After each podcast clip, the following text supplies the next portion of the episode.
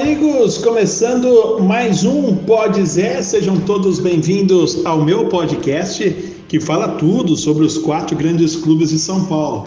De segunda a sexta, você muito bem informado comigo, José Roberto Gaion, em todas as plataformas. Estamos no Spotify, estamos no iTunes, estamos no paginalaranja.com.br, estamos no JR Esporte Clube, no site da Primeira FM.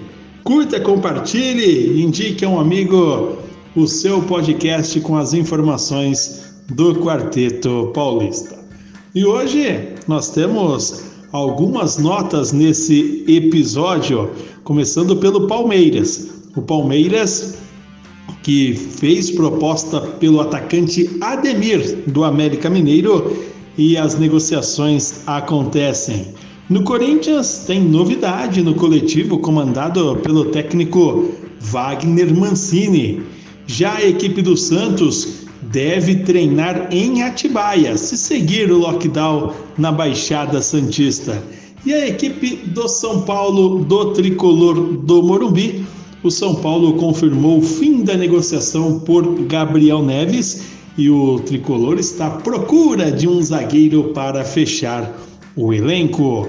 Começando esse giro com as informações do Corinthians, com as informações do Timão, porque a equipe do Corinthians fez um treino coletivo na manhã de hoje e o técnico Wagner Mancini teve algumas novidades. Após a reapresentação, o elenco do Corinthians, que havia ganho dias de folga, voltou a treinar e um coletivo comandado pelo técnico Wagner Mancini no CT Joaquim Grave.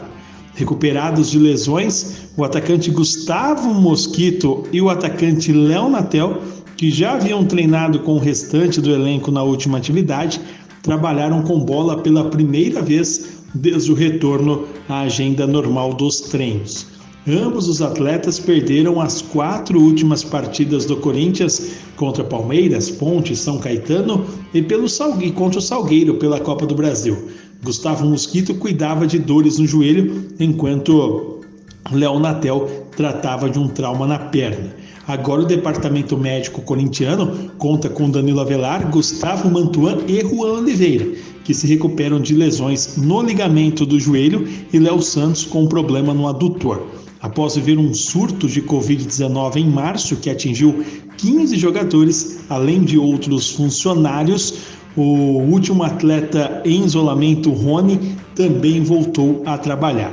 Além do coletivo, o querido Wagner Mancini também promoveu um trabalho de finalização e passes. O elenco corintiano retorna aos treinamentos amanhã, ainda sem data para o próximo compromisso, já que o Campeonato Paulista está paralisado até o dia 30 de março por conta da fase emergencial que o estado de São Paulo está vivendo pelos altos avanços de casos de coronavírus. É o Corinthians que trabalhou visando aí a continuidade.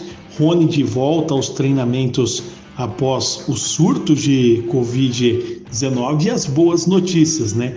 O Léo Natel e o Gustavo Mosquito à disposição aí da equipe corintiana, à disposição do Wagner Mancini para os treinamentos. Falando agora do Palmeiras, no Palmeiras, o Abel Ferreira foi condecorado pelo presidente de Portugal pelo belíssimo trabalho que está realizando aqui na equipe do Palmeiras e o Palmeiras está negociando com o meio atacante Ademir. Ademir, atacante do América Mineiro, ele não foi relacionado para o clássico contra o Cruzeiro, que ocorreu aí pela quinta rodada do Campeonato Mineiro. O jogador que se negou a entrar em campo no jogo contra o 13 pela Copa do Brasil é um dos alvos da diretoria do Palmeiras para reforçar o elenco visando a temporada 2021. A justificativa para a recusa, segundo o atleta, está relacionada ao fato que, caso ele tivesse jogado a partida contra o 13, ele não poderia atuar na Copa do Brasil pelo seu novo clube devido ao regulamento da competição. Devido aí a essa situação e a negociação em andamento com o Palmeiras, a diretoria do Coelho barrou a participação do atleta no clássico de ontem, que completava 100 anos, aliás, completa 100 anos nessa temporada. Apesar de ter recusado a proposta inicial do Palmeiras de 3 milhões de reais, o América Mineiro pensa em negociar o jogador para evitar que ele assine um pré-contrato em junho e saia sem dar lucros algum ao time mineiro. Antes do jogo, o técnico Lisca ele falou em um tom de incertezas e praticamente colocou aí o Ademir no Palmeiras. O Palmeiras é, tem o Ademir um jogador distinto dos demais atacantes, já que não possui nenhum ponta canhoto. Além disso, o Palmeiras segue monitorando o mercado em busca de outros reforços pontuais para incorporar o elenco e suprir as carências da equipe, visando manter principalmente um equilíbrio de fluxo de caixa da equipe alviverde. Ademir, portanto, pode ser um novo reforço da equipe da equipe do Palmeiras para a temporada 2021. Palmeiras que retornou aos treinos já com todo o seu plantel agora à disposição. Palmeiras não parou nesses dias, né? O Palmeiras trabalhou mesmo não tendo rodada aí no final de semana. Vamos falar agora da equipe do São Paulo. Vamos pular o muro, falar do São Paulo, porque o presidente do São Paulo, Júlio Casares, ele participou de uma entrevista no Seleção Esporte TV no canal fechado, no qual confirmou que o clube parou de negociar com o volante uruguaio Gabriel Neves. O jogador era especulado nas últimas semanas, chamou a atenção dos torcedores. Casares foi questionado sobre as finanças do clube ao negociar. Em sua resposta, afirmou que o São Paulo não gastará mais do que pode trazer e reforços e usou o exemplo de negociações encerradas por motivos financeiros, como foi o caso do Gabriel Neves. A pergunta inicial que gerou a discussão falava do atacante colombiano Rafael Borré. Segundo André Hernan, o autor da pergunta, o Palmeiras desistiu da contratação devido aos valores, fazendo, é, tentando entender se existiu ou não uma proposta do São Paulo. Casares fez questão de afirmar que o clube possui uma dívida. O clube não vai fazer investimentos tão grandes que comprometam a saúde financeira. O Júlio Casares também reconheceu a qualidade do colombiano, mas afirmou que o São Paulo não o contratará, afastando também a vinda de Canu, zagueiro que pertence ao Botafogo. Em contrapartida, Casares citou as contratações já realizadas pelo clube nessa janela, como Orejuela e Miranda. Segundo ele, foram reforços que couberam no orçamento, o que não aconteceu com o caso Gabriel Neves, Borré e Canu. Falando em zagueiro, a equipe do São Paulo procura procura um zagueiro para fechar o elenco. Isso é um pedido do técnico Hernan Crespo. Mais um zagueiro para fechar o elenco e quem sabe aí a equipe do São Paulo voltar às conquistas de títulos.